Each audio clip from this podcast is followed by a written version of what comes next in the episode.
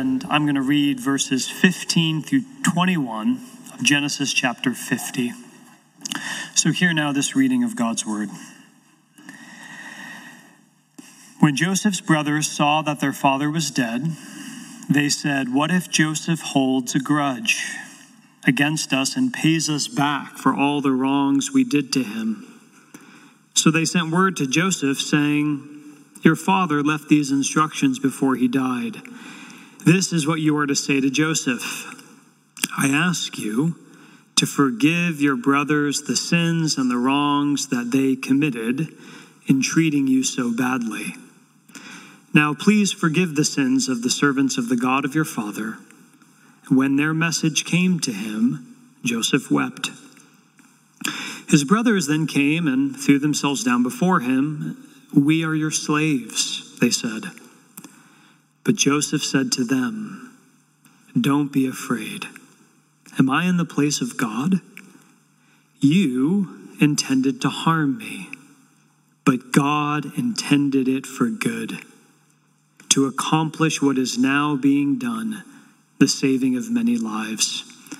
So then, don't be afraid. I will provide for you and your children. And he reassured them and spoke kindly to them. And that is God's word. You may be seated. We're in a series called Faith Stories, and we've been looking each week at Hebrews chapter 11.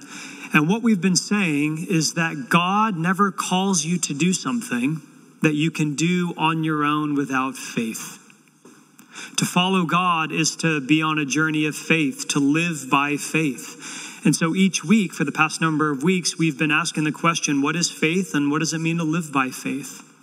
Now, in Hebrews 11, Joseph is mentioned, but I've decided for today's sermon to actually look at part of his story in Genesis to learn something about his example of faith. Because when we say God never calls you to do something that you could do on your own without faith, that's certainly true in Joseph's life. As we're about to see today, Joseph does something that's very hard, and he's able to do it because of what he believes about God, because of faith. And so let's take a look at these verses, and I want to show you three things today. First, Joseph's courageous obedience. And second, he is able to be courageously obedient because of a glorious doctrine. And then the final thing I want to show you is an assurance how we can know this is true in our lives. So, courageous obedience, a glorious doctrine, and settled assurance. Let's take a look. First, courageous obedience. Many of you know one of my heroes is Dr. Martin Luther King Jr. And in one sermon that he preached, he said to the congregation, The hardest thing that Jesus ever asked his followers to do was to love their enemies and to forgive people who hurt them. And Dr. King would know. The hardest thing Jesus ever asked is for us to love our enemies and to forgive when we've been hurt. What we see here in this story is Joseph doing that hard thing. And it's a courageous thing because your natural instinct when you're hurt is to want to get even, to get revenge, to settle the score. And oftentimes, the practice of forgiveness is itself an act of obedience because you grant forgiveness before you feel it. We're called to forgive even if inside we don't really want to. And so, what Joseph is showing us is courageous obedience in forgiving. But in order to feel the weight of that, let me just briefly summarize the story of Joseph. Because here, chapter 50, what we just read is the very end of a very dramatic narrative. I'll do it briefly, but it starts all the way back in chapter 37 of Genesis. Joseph was one of the younger sons of his father, Jacob. And Jacob loved Joseph, probably played a little bit of favoritism. That created problems in the family. And so Jacob loves his son Joseph. And the brothers of Joseph are jealous. They envy the special love that their father shows to this son. So one day, Joseph's brothers are out in the fields tending the flock, and Jacob says to Joseph, Go check on your brothers, see how they're doing. And the brothers, when they see Joseph coming, they just don't like him. And their hearts have been seeding in envy and jealousy. So on that day, when Joseph's coming out to them, they say, Let's kill him. And one of the brothers says, Yeah, I don't like him either, but killing him, that's a little much. And so they decide to sell him into slavery as there's a caravan from Egypt passing by. And so from that day, Joseph's life is plunged into deep suffering. He's sold and betrayed by his own brothers into slavery. And then he's brought as a slave into the home of a person called Potiphar, and he's there doing his best, and he's falsely accused of a crime, and he's taken from his slavery and he's thrown into prison. And while in prison, again, doing his best, trying to be faithful, and he helps somebody, and that person forgets about him, ignores him, doesn't remember him when he has a chance to do him good. And what you have in the story of Joseph from the moment his brothers betrayed him and sold him into slavery is 20 years of suffering. And every day to month to year, things just get a little bit worse and a little bit harder. 20 years of suffering. 20 years of thinking maybe it's going to change, and it actually just gets harder. But then, at the end of those 20 years, something does change. And I won't give you the whole story, but Joseph impresses Pharaoh, who was the king, the leader of Egypt. And Pharaoh takes Joseph from the prison and, in a dramatic turn of events, makes him effectively prime minister. And Joseph goes from prison to the palace, and he's leading in Egypt. Fast forward a few more years, and there's a grand famine that's spread over all the land. And Joseph's brothers have now traveled from the place they live to Egypt. And they have come to buy food because they're starving. Their family has nothing to eat. There's a famine covering the world. And when they stand before Joseph, they don't recognize him.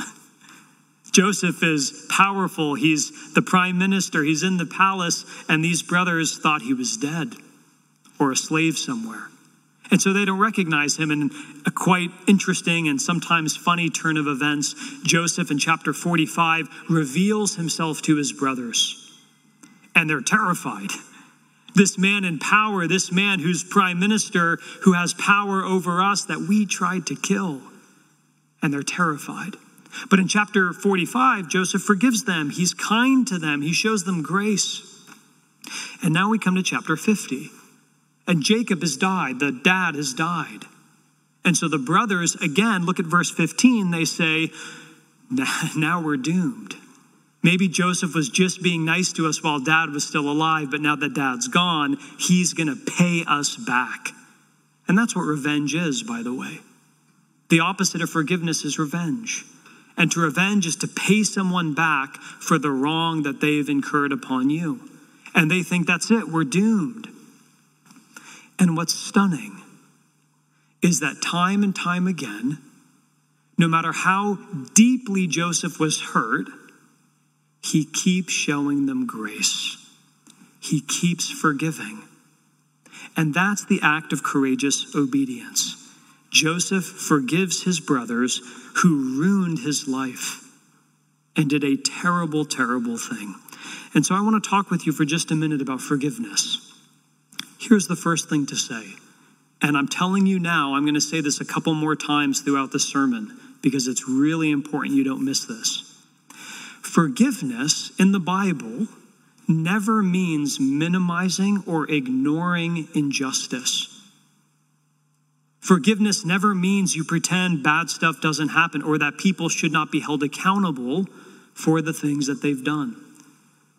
The passage tells us we see them confessing their sin, repenting. There's power dynamics at play.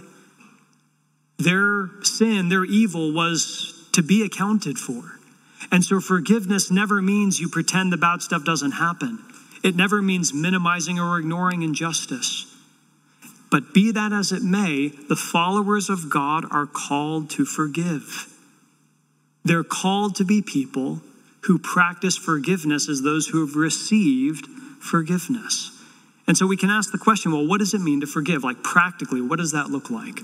And here's the way to think about it when somebody hurts you, they create a moral or an ethical debt. A debt has been created in the relationship.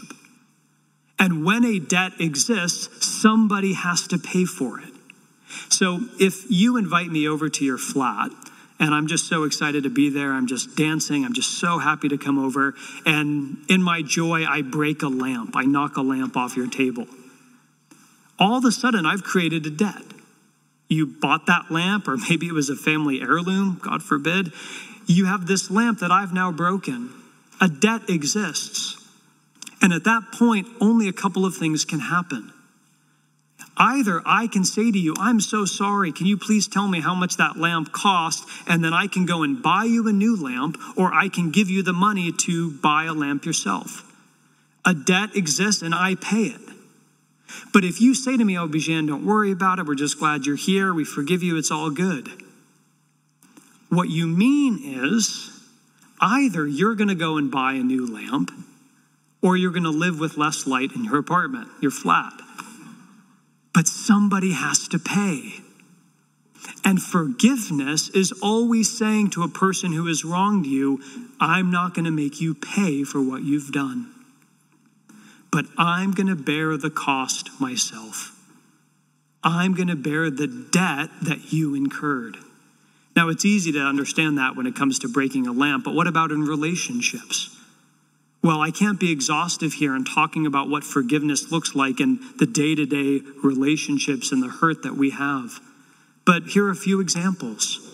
When someone hurts you, it means refusing to slander about them, to cut them down to other people. It means, for example, refusing to outwardly pretend like everything's okay. Oh, yeah, we're great. But inwardly, you're just hoping and rooting to hear bad news about that person. Just playing over and over in your mind the terrible things that you'd like to see come upon them.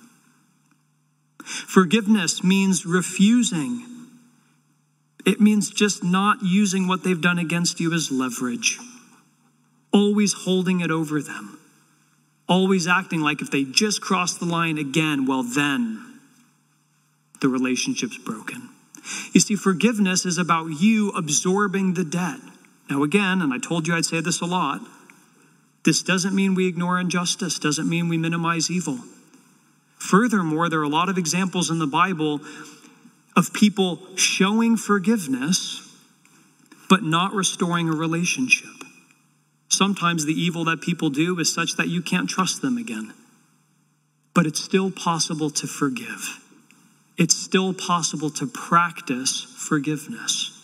And Joseph is showing us here, even after everything he went through, the courageous obedience of forgiving someone who's hurt him. And so, if you want to talk more about this, if you have questions about forgiveness, we as a pastoral team would love to walk with you and process what could forgiveness look like in the nuanced and complicated situations of your life. But what Joseph does, the example of his faith, is he forgives. But here's the second question that I want us to consider today. If that's what he did, the question for all of us is how did he do it? What made Joseph being able to forgive his brothers who ruined his life possible?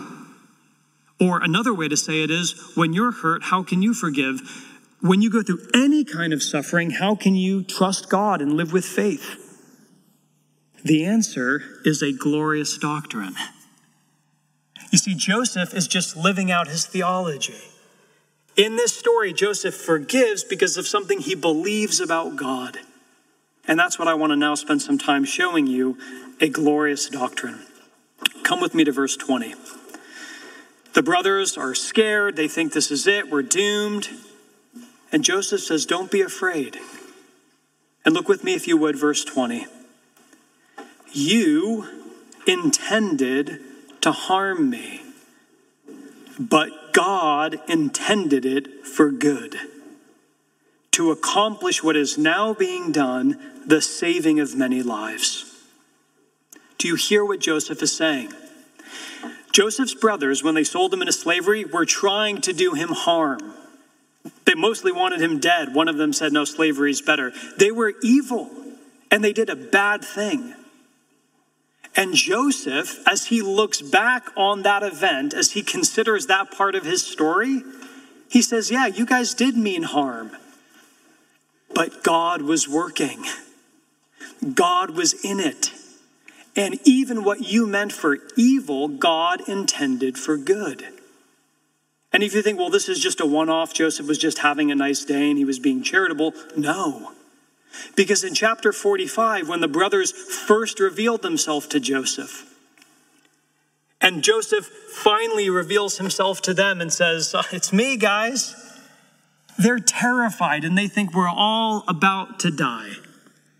And you know what Joseph says to them? I'm going to read to you a couple of verses from chapter 45. Listen carefully to what Joseph says. They're terrified. They think we're dead. He's going to be so angry at us. And Joseph says this It was to save lives that God sent me ahead of you. For two years now, there has been famine in the land. So God sent me ahead of you to preserve a remnant here on earth. It was not you who sent me here, but God. Three times. To be crystal clear, Joseph is saying to these brothers, You guys didn't do this. And you say, No, they did. Like we, we read the story, like Joseph, they did it. And this is the tension. This is the tension of faith. Joseph knows what his brothers did, but his faith and his belief in God enables him to look at the events of his life and to see the activity of God in and underneath all of it. It was God who sent me here, Joseph said.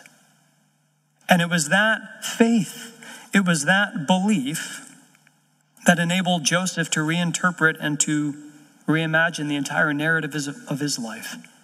Now, theologically, the big word to describe what Joseph is talking about is providence. The doctrine that Joseph believes in, which appears on almost every page of the Bible, is the doctrine of providence, which we can define simply as God's hidden hand is at work in the ordinary affairs of our life. There's never a moment, there's never a scene, there's never a situation that unfolds in your life or mine or in this world that God's hand is not in.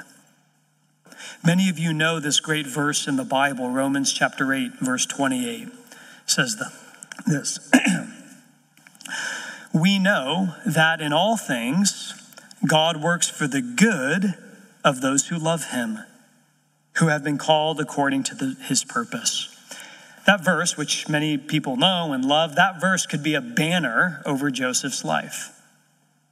People intended evil, but God was working for good. But hear me, Romans 8:28 doesn't say that all things that happen are good. Because lots of things that happen are not only not good, they're awful. And the passage doesn't say all things that happen are good. It says that God, in his providence, is able to take even really awful things and work them together for good to accomplish his purposes. So Joseph looks at his brothers and he says, Guys, you intended it for evil, but God intended it for good. You thought you were selling me into slavery, but God sent me here. Joseph believes in providence. And that belief, that doctrine, enables him to reinterpret his entire life. So let me give you two implications. What does it mean to believe in providence? What does it mean to stake your whole life on it? Two implications. First, this says something about how we view God. Some of you, as I'm preaching this sermon, are a little uncomfortable. And I know that because I've talked to a lot of you about these things. And the reason you're uncomfortable is because you don't like the idea of a God who sends people like Joseph into slavery or who allows things to happen that you can't make sense of. You just don't like a God who feels like he's involved in the bad stuff. But here's what I want you to see if we want God to end evil, if we want there to be a world where evil is dealt with, where suffering is defeated, where, as Toyin prayed earlier today, all tears are wiped away, then can I tell you, you need the God of Joseph. Because do you know what the God of Joseph does? He doesn't just stop evil in its tracks, but he takes evil and he so thwarts its destructive purposes that what was meant for evil actually accomplishes good. And friends, that's the ultimate end of evil. Is not just stopping it by making everything that was intended for evil producing good. We need the God of Joseph if we want a world healed, if we want all tears wiped away. I can't tell you why there's evil in the world, why there's suffering at a micro level in your own life and at a macro level like we're seeing right now. But I can tell you if the God of Joseph is real, he can work it together for good. And that's the ultimate defeat of evil. That's the ultimate end of injustice. So, this doctrine does say something about how we view God but it also says something about how we can view our own lives. To be personal for a moment, some of you have been and are right now in seasons of profound suffering. And suffering is always hard, but when suffering is chronic, it's much harder. When suffering is ongoing, like it was in Joseph's story, people stop caring and asking. They just move on with their life. And so, if you're in a season of suffering and a season, especially of chronic suffering, it's easy to look at your own story and to feel like God either isn't there or he doesn't care. Because if he was there and did care, then why would this be happening to me? But if the God of Joseph is real, and if what Joseph believed was actually true, then you have a whole new way to reinterpret your story. It doesn't mean that your life is not going to sometimes be really hard, but it means that at the bottom, you have an unshakable conviction that even the bad stuff, God's going to work together for good. Let me read to you a quote. It's a little long, but it's worth it from someone writing about the Genesis story, Joseph's story, and summarizing some of these things. Listen to this great, great insight says this God's sovereign grace has guided Israel's history. So Joseph theologizes on the spiritual implications of that doctrine in a unique way. And this truth enables him to reinterpret his narrative. From a worm's eye view, Joseph's story reads like a nightmare a cacophony of outrageous excesses that are unjustly inflicted upon him. And a rational conclusion from that perspective would be everything is absurd, and it could have turned him into a cynic or a nihilist. But he chooses the heavenly perspective, the perspective of faith, that God is working through him to bring about what is good and this enables him to forgive. The believer can always count on God to bring to pass his good pleasure, regardless of what people intend. There's going to be a lot of seasons and moments in your life where the suffering seems senseless. And it's going to be really hard for you to obey God. Whether it's trusting Him, whether it's practicing forgiveness, there's going to be a lot of moments in your life, and for many of you, the hardest moments of your life are still to come. And there's going to be a lot of moments where you look and you say, This, my story, is a cacophony of outrageous excesses. And in that moment, you have two choices. You can say, This is it, I got to make the best of it. Or you can say, The God of Joseph is still working, and he can do it for good. I may not see it as clearly as Joseph did at the end of my story. I may not always know how or why. But what you intended for evil, God intended for good. Let me give you one example of this from a, a person in history. Our church meets on Cowper Street. Some of you know the name William Cowper. He was an 18th century poet, Christian, and he wrote lots of songs that we still sing today.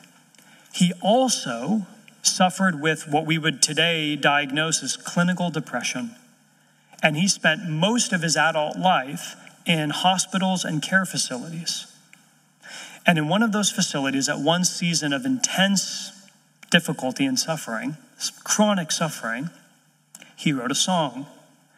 And that song has been encouraging people, Christians, many of you, and has been doing so for hundreds of years.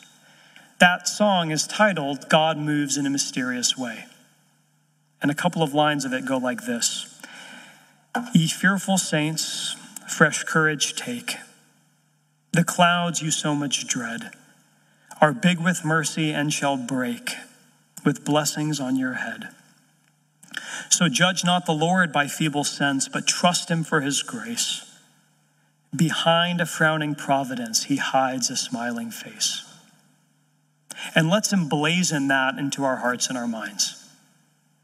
Behind a frowning providence, he hides a smiling face. That's what Joseph knew. That's what Joseph believed. And so, in his moment of seeing his brothers, he was able to forgive them because he knew that God was working. He knew that God was in it. And he chose to lean on a God whose providence was underneath the frown.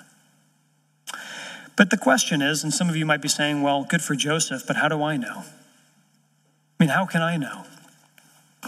How can I be sure that God is working things together for good? And more than that, how do I get the power to forgive? I mean, Joseph did, but I can't. You don't know my story. We've been talking in the sermon kind of about two things, right? Forgiveness and then providence.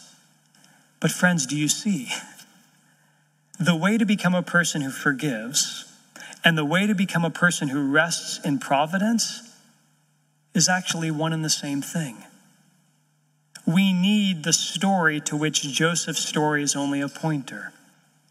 Because think about it who was sent by that father to check on the well being of his people.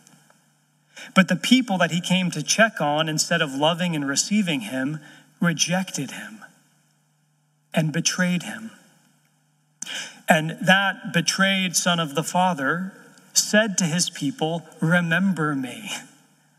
But instead of always remembering him, they forget him. You see, Joseph's story points us to another story Jesus Christ and the gospel. And Joseph had a hard life. But the gospel tells us that Jesus, at the end of his life, literally gave or lost his life to die for the very people that betrayed him and forsook him and abandoned him. Joseph's story points us to that story. And when you look at Jesus, when you look at the cross, Jesus dying for sin, what you see is the key that unlocks this whole tension and mystery. Because on the one hand, the cross tells us you incurred a debt. You were sinful. That is to say, you owed God a debt you could never pay. You violated his gracious and loving character. You broke his gracious, kind heart. And someone has to pay. And on the cross, Jesus pays. He literally absorbs your debt. That's why we sing sometimes, Our sin is upon his shoulders. He took your burden from you and bore it himself. So when the Bible says forgive others, it says, as Christ has forgiven you. The cross is how we become a forgiving people because we see how much we've been forgiven. But not just that. The cross is also the ultimate proof that we need to rest in providence. Because what happened to Joseph was terrible, but what happened to Jesus was the worst thing that's ever happened in human history. Because if Jesus really is God, then what happened in that moment is creation rebelled and crucified the creator who came in human form. And that, there's nothing worse than that. And when you look at the cross, it would be easy to see, well, that was the enemies of Jesus who did that. But you know what the New Testament, the Bible tells us? It was God's plan. Let me read to you a couple of verses from Acts 2. It says this Jesus was handed over to you by God's deliberate plan and foreknowledge. And you, with the help of wicked men, put him to death by nailing him on the cross. And you say, Peter, wait, that's confusing. Was it wicked people or was it God's plan that led to the cross? And the answer is yes, because God's providence was at work. And so the cross becomes the ultimate example, the ultimate proof, if you needed it, that what people intended for evil, God is using for good. Because the worst thing that ever happened in history is the best thing the redemption of the world in Jesus Christ. So, what does the cross tell us? God's working things together for good, and you can forgive as you've been forgiven. Joseph's story points us to Jesus' story. And so here's where I want to close today. If you see that, if you see Jesus on the cross dying for you, and if you see that not only is that the way that you're forgiven, so you can be a forgiving person, but more than that, if you see that that means there's no evil that God can't use for good and work together for good, what happens is not a life free from pain, but a life that has peace in the midst of pain. You become a person who grieves because life often has things that are very grievsome but you grieve as someone who still has hope. That's what it means to live by faith. It doesn't mean to be a stoic and pretend that everything's fine all the time, because it isn't. But it means that deep down, you have an unshakable peace and a hope because you know what's coming and you see the cross and what God did. And you know what this could look like in practice? In 1871, there was a massive fire in Chicago. There was a man who lived there called Horatio Spafford, and he had a wife and four daughters. And when the fire came to Chicago, they lost everything. Their entire financial portfolio was destroyed. Now, they were originally from England, so when the fire came and destroyed everything, Spafford said to his wife, Take the girls, get on a boat, go home, I'll settle things down here, and I'll meet you later. So his wife and his four daughters got on the boat and they started sailing across the Atlantic. And in the middle of the ocean, that ship, I don't know how this works or happens, but that ship collides with another ship and it sinks, and 246 people die, including Spafford's four daughters. So his wife, when she finally is able, sends him a cable, a telegram, and says two words saved alone. And he knows his girls are gone. So he gets on the next boat that he can to go meet his wife in England. And while he's sailing across the Atlantic, he gets to the spot where his daughter is drowned. And he starts writing a song. And you know the song. Part of the song goes like this When peace like a river attendeth my way, when sorrows like sea billows roll. Whatever my lot, thou hast taught me to say, it is well, it is well with my soul. Apart from the cross, that's just wishful thinking. But if Jesus died on a cross, and if he rose from the dead, then that's truer than anything else. That it can be well with your soul no matter what you face. That's what we're invited to believe. That's what we're invited to see by faith. So let's pray now and ask God to help that be true for us. Our God, thank you for the story of Joseph, his example. But more than that, thank you that Joseph's story is just a pointer to the ultimate true story, to the true and better Joseph the one who died for us, who died to forgive us of our sin, and whose death shows us that whatever people mean for evil, you are working together for good. So today, Lord, we need this. We need this to be much more than words spoken and information. We need to be changed by these truths. So pour out your spirit in this time of response. Help this to become real and felt and deep in the core of our bones. We pray this together, asking humbly yet boldly in Jesus' name. Amen.